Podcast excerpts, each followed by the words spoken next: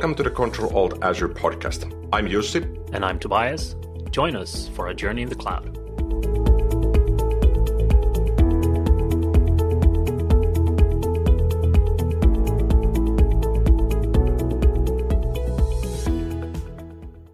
Hello and welcome again to another episode of Control Alt Azure. Uh, today I'm here again with Jussi Roine. What's up? Uh, everything is good mostly. So Helsinki got a bit of, uh, I'd say, winterish weather for the past couple of days, but now that the forecast is showing for the upcoming weekend that it the sun will be shining, it will be warm. So that's top of mind. But uh, besides this, uh, I've I've had a lot of school work, and a lot of that work has been teamwork. So it's it's almost like in real life. You assemble a team, perhaps two, three people, and then you are given a task, and the task depends. And for three, four months now, all the tasks tasks that we've been given, you, you get like one or two tasks a month. So about five of the previous tasks have been on finance and accounting, like analyze this and this company, make up your mind on this, and what do you think about that, and and go through the balance sheet and maybe um, analyze some sort of uh, outcome if you were to do this business decision. So while it's super interesting, it's it's it's also slightly boring when you when you spend three evenings in Excel. So the interesting bit here is that uh, with the team that I've been part of for now a couple of months, uh, we decided early on that let's use uh, OneDrive for Business for for all of the documents that that we are to produce, and then we chat over WhatsApp.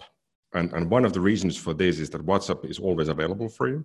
But the real reason is that oftentimes you have people using corporate laptops that that mm-hmm. deny you to install a Teams client or or or a Zoom client or what have you. Right. And WhatsApp, on the other hand, it just works in that sense.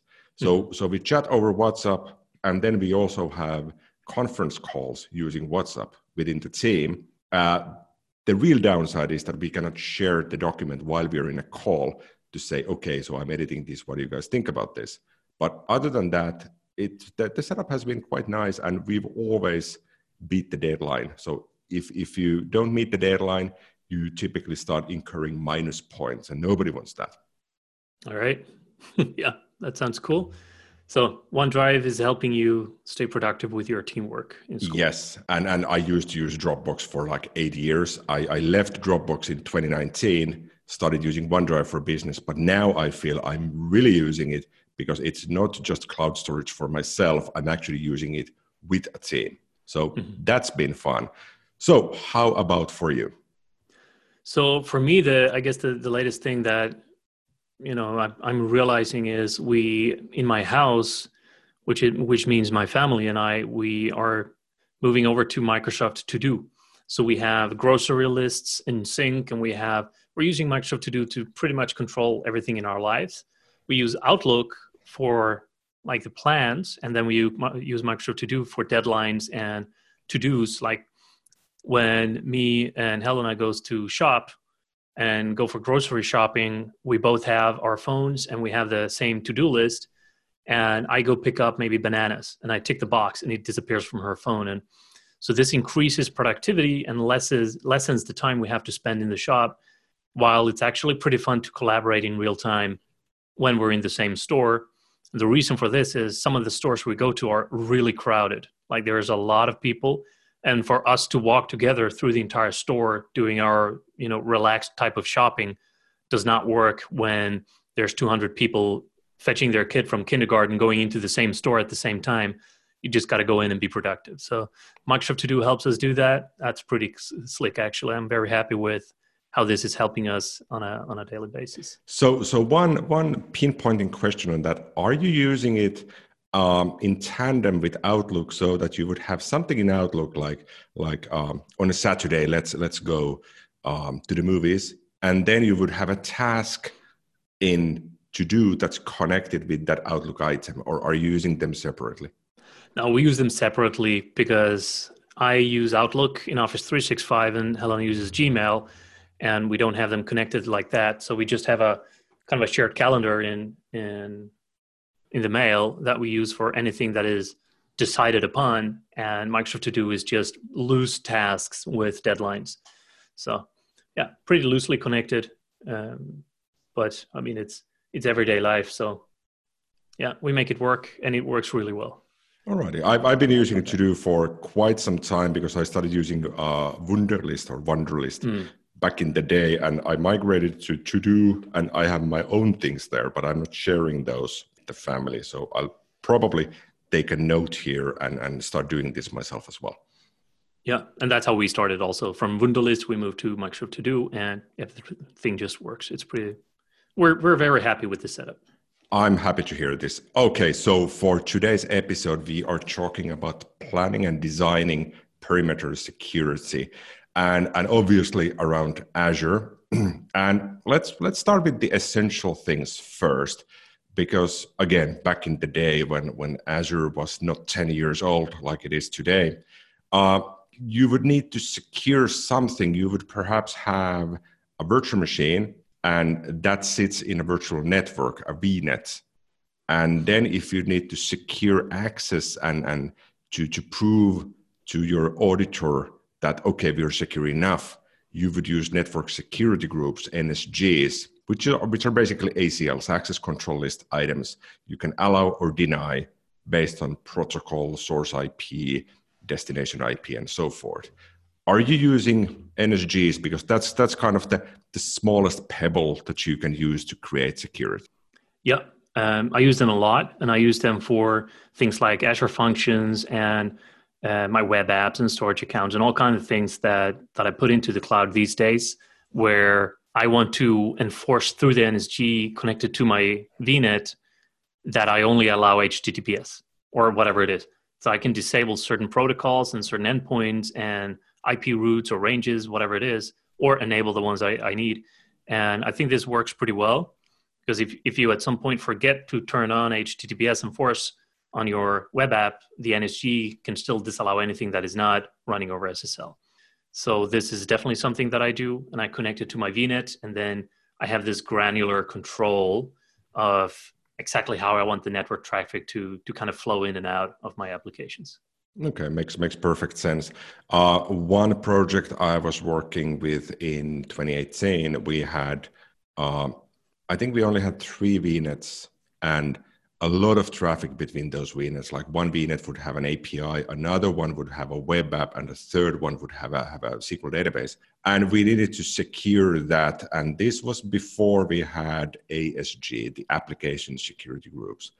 And it was super painful to first get the source IP of your web app and or, or the outbound IP, let's call it that, and then figure out, okay, from this IP, I'm traveling to the API. The API is possibly coming back, or it's going to the database first. And we would end up with a list of, of maybe 20 rules in the NSG. And then if somebody made the, made the mistake of, of changing an IP here or there, you would have to go through all of those rules. And that brought me back to 1997 when you would have a traditional, like a packet filter with a bunch of text files with the rules. Yeah. Um, yeah, that sounds, sounds like a, a lot of things to manage. And and that also makes me recall one thing with i believe it's network security groups and allowed rules that you can have a count of is it 10,000 or 20,000 or yeah whatever it is. There's a limit. I don't know it by by heart but i saw someone online in a forum not too long ago where they explicitly put every single ip address that they thought any of their employees might use into that list and they hit the limit which is like 10,000 or 50,000 or whatever it is. It's a ridiculous limit as such when you could could use a CIDR pattern and say this range is allowed but instead they use singular ip addresses for, yep. for all that. So yeah it you know 1997 2020 there are similarities to how people do certain things. Yeah yeah um, so so moving on from nsgs then we got network virtual appliances nvas and and i love there's always an acronym that that you can use with these services. So NVAs, in essence, how I see them are Azure Marketplace items that you can you can deploy, and oftentimes there's a license that you need to purchase or rent. So you could get an NVA uh, from Checkpoint, Cisco, F5, Kemp, and, and others that I fail to recall now. and and that essentially means that instead of setting up your own virtual machine acquiring the license doing the whole setup and perhaps having multiple nodes doing clustering or load balancing. The nva is a predefined arm template that creates whatever is needed in the vm and keeps it ticking up and running. And you pay for for the compute as you would regularly pay but then oftentimes you pay for a license which might be per minute or per month, or, or then you bring your own license. Have you used NVAs? Are they too enterprise or too enterprisey? They are not a fit for what I have been doing up to this point. So I, I don't have any experience with it. I have seen it. I've seen I've seen it in use. Um, I've had access to some of the checkpoint, like you mentioned, checkpoint. I've, I've seen this in, in the works, but uh, yeah, this this is not something that I regularly spin up. So no, this is new stuff, new areas for me. So, so Microsoft has a team called Azure Cat Team, and I failed to recall what it stands for. Customer Advocacy Team, something. Uh, perhaps somebody from the team will reach out to me internally and say, "Jussi, you need to memorize our team name. You need to know all the acronyms." yes, apologies for this. Uh, and and that team uh, created a bunch of architectures, especially when you have perhaps express routes uh, for connecting your, your on-premises or branch offices to Azure? And then how would you apply NVAs uh, either for inbound, outbound, or ingress and egress traffic? And, and when, I, when I looked at those, this was perhaps a year ago, for a fairly large project with multiple subscriptions, multiple sites, and, and thousands of users eventually, then NVAs made perfect sense. Yes, I want to have checkpoint because I can do this, this, and this, and I can have this sort of exception in here as well. But anything smaller, meaning, yeah, I have two web apps and two databases and, and five APIs, NSGs typically, I feel, are a really good starting point. And, and you can also secure those assets with additional firewall options. So it's not just NSG and VNet you can put on top of it and then restrict some access. You can actually also use the, the different firewall options that I guess we'll touch on uh, on now in, in the show as well, because this also ties into all the perimeter security stuff. Exactly, and and there's uh, plenty to choose from. Previously, we did the uh, migrating databases to Azure SQL from on-prem SQL Server. We had a lot of tiers, a lot of pricing options, a lot of choices and opportunities, and and it's a bit the same here, but it's slightly more simplified, if you will. So, so let's start with uh, Azure Firewall. And I've used this a couple of times, but not too often though. So, so this is the sort of real firewall, and it's akin to an NVA, but this is something that Microsoft produces and, and it gives you as, as a sort of cloud native version. Yeah, and, you can and, pretty much tick the box and say deploy the Azure firewall. Here's how yeah. I want it and need it, and that's it. Yeah, ex- exactly. So in that sense, it's a bit boring, uh, but but it works. So so that's probably the the good choice if you're not sure. But then oftentimes when you work with web technologies, you want to publish uh, web apps, perhaps APIs or some sort of interfaces. Uh, then you'd you'd resort to using the web application firewall or WAF. And, and with web application firewall, it, it does what the name tells you. It's a firewall for your web applications. And it does load balancing for you and it protects your web apps. And, and for this, there's the uh, opportunity to use the OWASP rules. I think it's the it's the core set 3.1 is the it is the set of predefined rules that if WAF sees the sort of traffic that that, that looks a bit uh, suspect and, and, and it should perhaps be investigated further. When you enable these rules, you can then simply deny all that sort of traffic that shouldn't be hitting it. Yeah, and what I really like about that with the OWASP integration, you also have these different t- type of rules that I've seen third parties are sharing online, where you can actually take part of other enterprises, other businesses saying, we see a lot of these incoming requests which are malicious or suspicious and they should not be hitting our web apps at all and they have shared like their uh, configurations that you can use with the WAF, uh, WAF as well. So the OWASP rules built in, pretty cool. And I've also seen that there is a an OWASP uh, update for APIs. So there's the OWASP top 10 threats for webs, but then there's also one specifically for API and API design, which is pretty slick. So you can actually take that and build rules into the the WAF or the web application firewall as well, which is also really cool because it's very extendable to fit exactly your needs. So I, I also really like that. Okay, that sounds really cool. I, I haven't seen the APIs that I need to look into that. Um, for for WAF itself, uh, what I failed to to uh, provision for myself. Uh, often when I use VAF, I use a script to provision the actual assets. But but when you're provisioning a new VAF, you can define in the script that I want this and this port to be open, and and any traffic coming to port 80 should go to this node that I have in one of my VNets. So that's easy to do, but I couldn't find a PowerShell commandlet to connect with an existing instance of WAF and say, hold on, I need to add five more rules. Mm-hmm. I can do that graphically through the portal, and that's what I do now. And and when I was struggling with this issue maybe two months ago, I went to docs.microsoft.com, uh, checked out VAF, and and went to the provisioning and and the support thing. And somebody else had had the exact same comment in there, and that was maybe two weeks old, and no answer. So right. I figured, okay, this is not my fight. I will not die on this hill. I'll come back to this in the summer when I have more time, and then I'll figure how it should be done. But that's definitely one thing that I've I've felt a slight challenge in in in managing WAF later on. I have, I haven't done a lot of changes to to the WAFs we've set up because the way we we do things is we provision environments that are like per definition how we exactly how we want them and that's tested. This is exactly how i want the network traffic. This is this is how i want it. And then we pretty much don't change it. And if we do change it i go into the portal because it's it's at that scale where i can actually do that for for the things we use it. Uh, but of course like everything if you can do it with a script or the cli this helps a lot because you can manage things at scale a lot easier as well Exactly.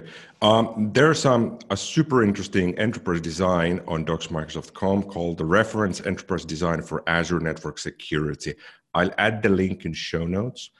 And, and in there, um, there's this, this diagram on how you should build your, your network security, especially uh, in relation to these different firewall options. And, and one thing that caught my eye was um, something that Microsoft calls Cloud Service Provider Native Controls. And this is Azure Firewall together with WAF. So you would have Azure Firewall first, and then you would have WAF just for publishing those web applications and APIs that you have. Uh, moving on, so we covered so far NSGs, network security groups, NVAs, network virtual appliances, uh, Azure Firewall and WAF Web Application Firewall. So that's that's four different options. The fifth one would be Application Gateway, and and I my understanding is that uh, Web Application Firewall is a subset of Application Gateway. So Application Gateway gives you the uh, the SSL termination, so you can offload SSL from your web apps if you want. Mm. So whatever traffic is coming to your application gateway. You can stop the traffic and, and sort of bridge and, and do like a reverse proxy call to your, to your web app or APIs. Then come back, apply the SSL back, and say, here's whatever I got for you. And for the client, it looks as if the client is talking directly with, with, with your web app. Yeah. And I, I think they call it an ADC or application delivery controller, which is as a service. So it's like an ADC as a service and and it also offers like a layer 7 load balancing capability. And i think this is also one of the interesting things. It's you know routing traffic is one thing but then the, the built-in load balancing capabilities can help you when you have spikes in traffic and you have a, a huge workload which also of course ties into this when you have cpu intensive ssl terminations all this stuff it can handle that. So again it comes down to what is your use case? Do you need to use this? Do you need to use something else and there's actually a pretty interesting flow chart from from Microsoft that I've used in the past that starts like the starting point is is it a web application?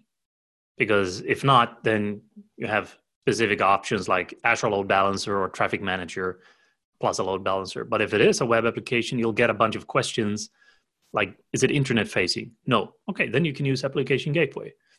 Is it internet facing? Yes. And is it deployed globally? And do you require SSL offloading? Yes. Then it's Azure Front Door plus Application Gateway. So it's a, a pretty nice flow chart um, because at some point, if you're tuning into this, or if you're planning to do your network perimeter, setting something up, or you already have something and you need to understand, am I doing this the right way? I will put the link to this flowchart also in the show notes because I find it extremely powerful that it's actually visualized in a flowchart diagram. So I can always just ask these questions to myself. How does my traffic look like? How does my application look like? And then it's going to say, you should use front door, you should use application gateway, or you should use front door and application gateway.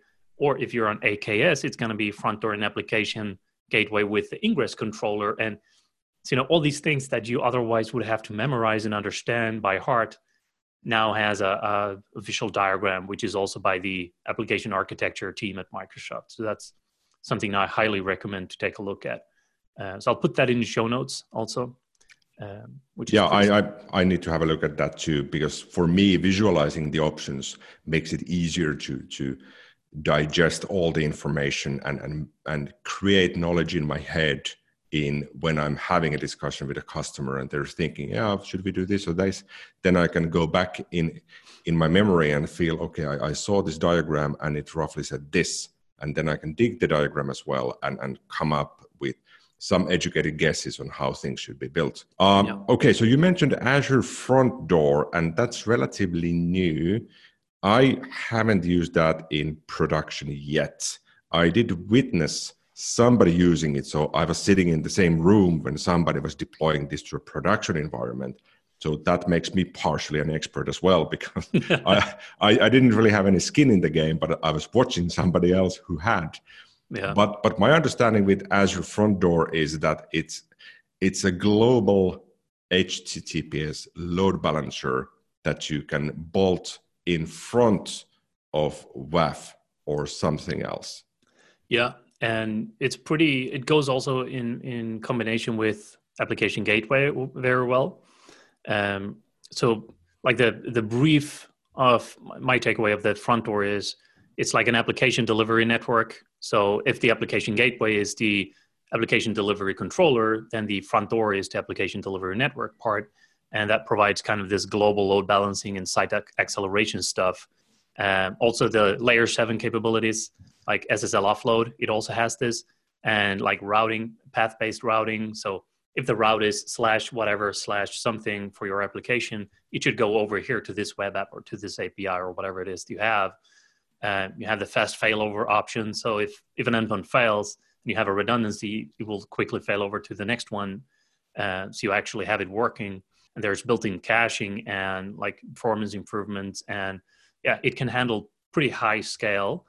Um, and front door uh, is usually uh, used with web-based workloads. So if you if you're using a hosted option, for example, PaaS, IaaS, or um, something like this. So PaaS in this case being platform as a service, like the app service or functions or whatever it is. Uh, then you can use the Azure Front Door. It's it has like cloud native in- integration. You pretty much click the button and you get all these capabilities. If you use AKS, um, then you can also get Azure Front Door and the application gateway ingress controller that can control load balancing and things like that for you inside of the Azure Kubernetes cluster. And for IaaS, which is the infrastructure as a service, if you use VMs, then you can use Azure Front Door and the Azure Load Balancer for that. So that's not the application gateway, that's the Azure Load Balancer instead, but still with the Azure Front Door. So it plays very well with the different services that you have. So you can you can kind of puzzle these things together depending on what scenario you have. So if you're running a web app in the cloud with the PaaS offering that Microsoft have, well, then it's the front door. If you use AKS or something else, then maybe it's the application gateway or it's the Azure load balancer. But again, this comes back to this visual diagram I talked about. This is also in there. So I'm going to put this again in the show notes. This will help you kind of understand that this is how I need it. It needs to be globally deployed in multiple regions. And I need to have SSL offloading. Okay, well, then it is Azure Front Door and the application gateway that you might want to start look at. So it's not a definite guide to this is how you need to do it, but this is a like a recommended recommended practice for how you can do it. And looking at this will give you the ideas of what resources you need, what the pricing is going to be, because that's obviously important. And and you know what scalability do you need in, in the type of service you're building? So yeah that's pretty slick. Sounds like this. So so my plan for for the upcoming weekend is that when i put the kids to bed uh, i will open netflix press play on something and not really pay attention to it anymore. But since i'm paying for netflix i need to play it. Uh, and then i'll open my laptop. I will quickly create a custom api that says hello world uh, perhaps in .NET Core. I will deploy that first, and I'll create a web app, and then I'll go through this diagram and figure out if I need Azure Front Door and or Web Application Firewall, perhaps Azure Firewall instead or Application Gateway, and then I'll fiddle with the NSGs quite a bit, and that probably gives me a fairly decent understanding on how do these different components work together and when to use what. Yeah. Sounds like fun. Yes, yes, that's that's my my definition of having a fun Saturday evening. And speaking of Netflix, just I'm gonna just pin this in there. There's a new show called Ragnarok, which is about Nordic mythology, uh, and it's Norwegian. So they they actually speak Norwegian. It's this is a good tip if if you need something new to watch. And if if I try to recall, they they still have like two dialects of of Norwegian in Norway, like like Nynorsk and Bokmål. I have no idea. That's, that's, they just sound so happy every time they talk. It's it's you get so happy when they talk. It's it's awesome. We we might need to reach out to some of our Nor- Norwegian friends and have them as guests so that that we can actually learn real Nor- Norwegian next time. Sounds like a plan. Yes, uh, and to to kind of close up the different options, we still have one more. So that's Azure uh, Distributed Denial of Service Protection, Azure DDoS, and and this this is a service you can then add together with all of these that we had, or or just in front perhaps web application firewall and and if if if you suspect somebody's really trying to kill your service with with some sort of denial of service and distribute it in this case then azure ddos will give you the protection in front of all this so that you're not saturating your uh, security services with something that's hard to detect and hard to hard to block unless you have some sort of a deeper understanding on how the traffic is constructed yeah. Have, have you needed to use Azure DDoS? I haven't needed to use it because we've been under attack or anything like this, but uh, I have used it in the past. I don't have it deployed at the moment because I have other measures in place. But what I really like about it when I did use it is you have like the DDoS protection basic and then the DDoS protection standard, where uh, the basic one is is pretty much free, uh, but it's of course a bit more limited and the, the standard one has a usage based and monthly based um, uh, fee or pricing. But one thing you need to take into consideration when you think about like i, I need the standard features because yeah we we're under attack or we might be under attack and this is a critical system. Sure that this comes at at a price. I don't remember the price by by heart but it, it comes at a price but it can be more expensive if your web apps and whatever compute based workloads you have or whatever like open endpoints you have that that can be exploited by a DDoS attack get hit and you're on that consumption plan because then you you get billed by execution or billed by the minute that it, it runs something. And if you're under DDoS and the system doesn't shut that down it's going to be a denial of denial of wallet.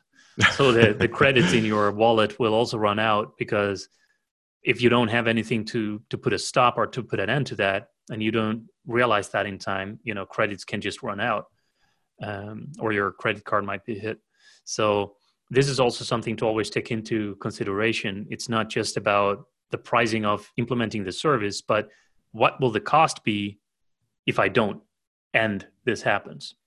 So if you're an enterprise and you have huge uh, global systems that are getting hit millions of times per day, maybe it makes sense to actually have this in front to protect yourself from these exploits. Um, because it, I mean, there's a, a, lot of good stuff like volumetric attacks and protocol attacks, um, and also like resource layer attacks on the application level. So it, it has a, a, a lot of good integration points that you don't have to, you know, take care of yourself. You just say, I want to deploy this thing here's how I want it to run, and these are the rules I want to apply, and, and this is my configuration, and then you let that handle the the attack. So when you get the the spikes or the overload in in a DDoS attack, you know the, the DDoS protection will protect your services on the on the back end for that. Alrighty. So the, the only thing we have left really is is what if you just have virtual machines? If you don't have anything cloud native, nothing in platform as a service, no web apps, no APIs, no no data stores. You have a bunch of VMs uh, sitting in one or two VNets. You have NSGs in there. Do you still need on Windows? Do you still need Windows Defender Firewall, or should you just disable it? You should always have uh, Defender enabled, or something else that have the same capabilities. Um, but even if, if you use um, infrastructure as a service or VMs in Azure, you should use Azure Front Door and the Azure Load Balancer. If, of course, it's that important to you to to take care of the the security. You also have the integration with Security Center for a VM, so you can install the agents for monitoring. So you you can also get a, a secondary monitoring agent installed in the VM that keeps track of it, so you can actually see these things then later in the security center.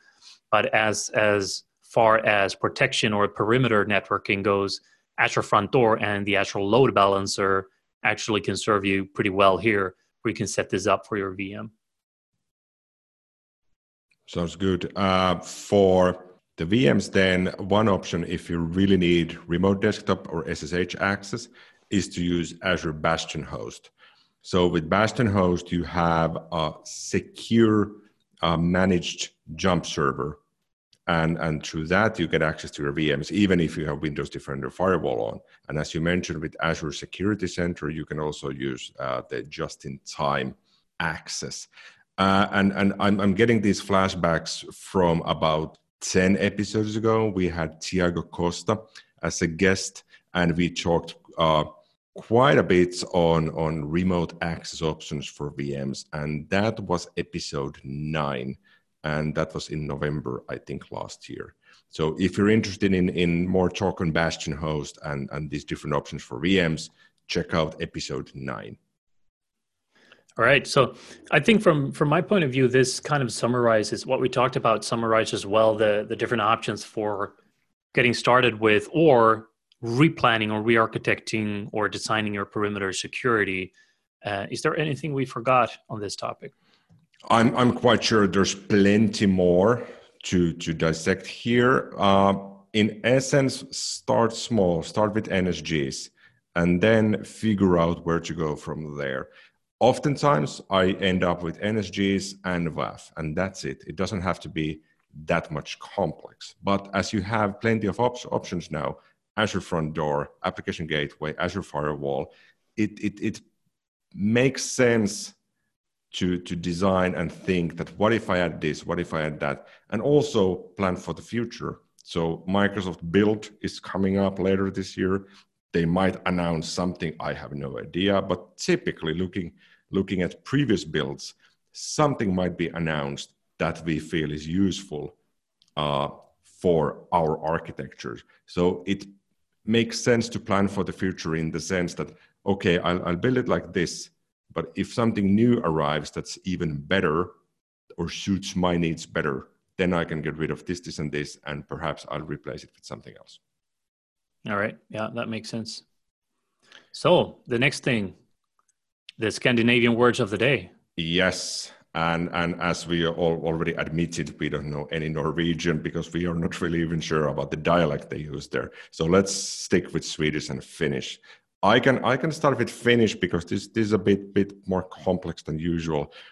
And and I really spent quite a bit of time coming up with this. So it's not my invention. This is an official word, but I, I feel that the perception I got when I read this as a native Finnish speaker, I was like, I have no idea what this means, but I kind of have. and then when I read the explanation, I was like, oh, I didn't really understand what it means. So, so let's start with, with the actual word first. So this is the Finnish word, and it is lonkkaliukumäki. Wow. Yes. Lonkkaliukumäki. Yes, and it, it's like three words together. And in English, it means a hip slide. Mm-hmm. And initially, I thought that this would be like a like a slide you have on a children's playground, but perhaps in a in a, in a pension house, and the elderly can go and and go through the slide with their hip first or or, or using their hips. and and later on, when I actually read what this means, so long lonkkaliukumäki, a hip slide, it's it's the practice of rehabilitating people to get up on their feet more quickly after a hip surgery. So so it's it's more like a practice on how do we get you back to your normal being after you, you've perhaps had an accident or we operated your hip as hmm. opposed to being something fun like yeah let's do the hip slide. Lonkkaliukumäki yes lonkkaliukumäki lonkkaliukumäki okay uh, fair enough. I will keep this in mind. If i ever have an accident i will say please quickly lonkkaliukumäki me. Yes. I will get back up and running quickly. Alrighty so swedish next. So the swedish word is a simple one because uh, i was trying to figure out what is an interesting word and I just had my watch on my wrist and the sun popped out. And when the sun hits your watch or some reflective surface, it creates a reflection on the wall. So if you move around the watch, you see this small uh, light of uh, beam of light move around on the on the wall. This in Swedish is called a solkatt, which means a sun cat. I don't know why. Don't ask me that. It it just is. So whenever there's a reflection from your glasses or from a watch or something similar that creates a, a small round reflection or, or something on the wall, that's a sun cat or a solkatt. So if, if you're in Sweden, you go to a coffee shop and someone walks by with a shiny watch and it kind of blings you in the eye, you can say, oh no, I got a solkatt in my eye. So Sounds, this also makes you survive as a hipster in downtown. So. That's really good to know. So this this should be easy enough. Solkatt. Yeah. Excellent, excellent. So, so we have a word for this in Finnish as well, and in English, it's it's a reflection. Yeah. Alrighty, all right. so so that's all we had for now on on planning and designing perimeter security. I'm quite sure we'll we'll revisit this topic, especially for Azure Front Door. That's probably one, and and perhaps on on on the on the DDoS protection options and and actually getting our hands dirty deploying those two services. Yeah, that makes sense. All right, then thank you for today. Thanks.